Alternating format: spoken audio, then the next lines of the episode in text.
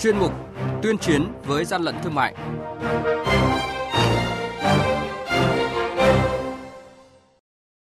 Thưa quý vị, trong mục này sáng nay sẽ có những thông tin đáng chú ý, đó là quản lý thị trường Thành phố Hồ Chí Minh phát hiện lượng lớn khí cười không rõ nguồn gốc xuất xứ. Hà Nội bắt giữ tám trăm ki lô gam thịt lợn không rõ nguồn gốc xuất xứ, ký cam kết nói không với hàng giả trong thương mại điện tử đợt hai. Và bây giờ thì các biên tập viên Đài Tiếng nói Việt Nam sẽ thông tin chi tiết. Nhật ký quản lý thị trường, những điểm nóng. Thưa quý vị và các bạn, mới đây đội quản lý thị trường số hai mươi bảy thuộc Cục Quản lý thị trường Thành phố Hồ Chí Minh kiểm tra công ty Dũng Bắc tại địa chỉ một trăm chín mươi chín thuộc khu phố sáu, phường Thạnh Xuân, quận mười hai, Thành phố Hồ Chí Minh.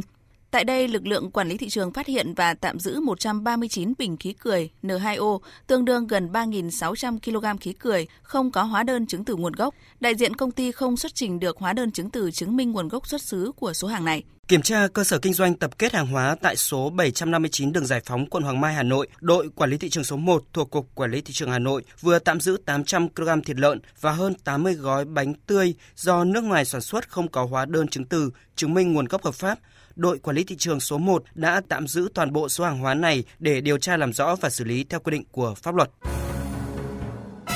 Hàng nhái, hàng giả, hậu quả khôn lường.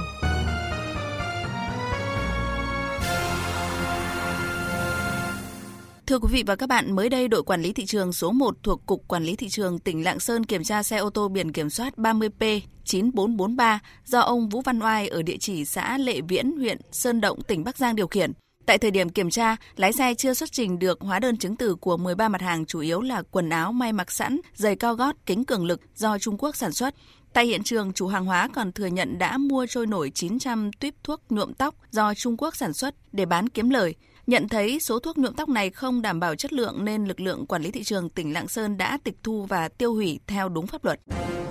Quý vị và các bạn đang nghe chuyên mục Tuyên chiến với gian lận thương mại. Hãy nhớ số điện thoại đường dây nóng của chuyên mục là không ba tám tám năm bảy bảy tám không không và một chín không không tám tám tám sáu năm năm. Xin nhắc lại số điện thoại đường dây nóng của chuyên mục là không ba tám tám năm bảy bảy tám không không và một chín không không tám tám tám sáu năm năm. Cơ quan chức năng sẽ tiếp nhận ý kiến phản ánh, kiến nghị, tin báo của tổ chức, cá nhân liên quan đến gian lận thương mại, hàng giả, hàng nhái. Tuyên chiến với gian lận thương mại phát sóng trong thời sự đồng hành sáng thứ ba, thứ năm và thứ sáu hàng tuần. Thưa quý vị và các bạn, Bộ Công Thương vừa khai trương hệ thống quản lý và giải quyết phản ánh khiếu nại, tranh chấp trực tuyến trong thương mại điện tử trên cùng hệ thống online chấm gov chấm vn và lễ ký cam kết nói không với hàng giả trong thương mại điện tử đợt hai. Khai trương hệ thống, cơ quan chức năng hy vọng nâng cao vai trò trách nhiệm của các doanh nghiệp sở hữu website thương mại điện tử, bảo vệ người tiêu dùng, nâng cao niềm tin của người tiêu dùng, kích cầu giao thương trực tuyến. Ông Cao Quốc Hưng, Thứ trưởng Bộ Công Thương nêu cụ thể. Hàng giả, hàng nhái đã xuất hiện ngày càng nhiều trên gian hàng trực tuyến. Việc lợi dụng thương mại điện tử để kinh doanh hàng giả đang ngày càng trở nên tinh vi và không chỉ ở Việt Nam. Để chủ động phát hiện, đấu tranh ngăn chặn kịp thời, hiệu quả, tạo niềm tin cho người tiêu dùng, Bộ Công Thương cũng đã ban hành kế hoạch tăng cường công tác chống hàng giả, hàng không rõ nguồn gốc xuất xứ và hàng hóa xúc phạm sở hữu trí tuệ trong thương mại điện tử giai đoạn hai nghìn không trăm mười tám đến hai nghìn không trăm hai mươi, và trong đó hệ thống quản lý và giải quyết phản ánh, khiếu nại, tranh chấp trực tuyến trong thương mại điện tử là một trong sáu nhóm giải pháp quan trọng. Đây là cổng thông tin dịch vụ công mức độ bốn và giúp kết nối,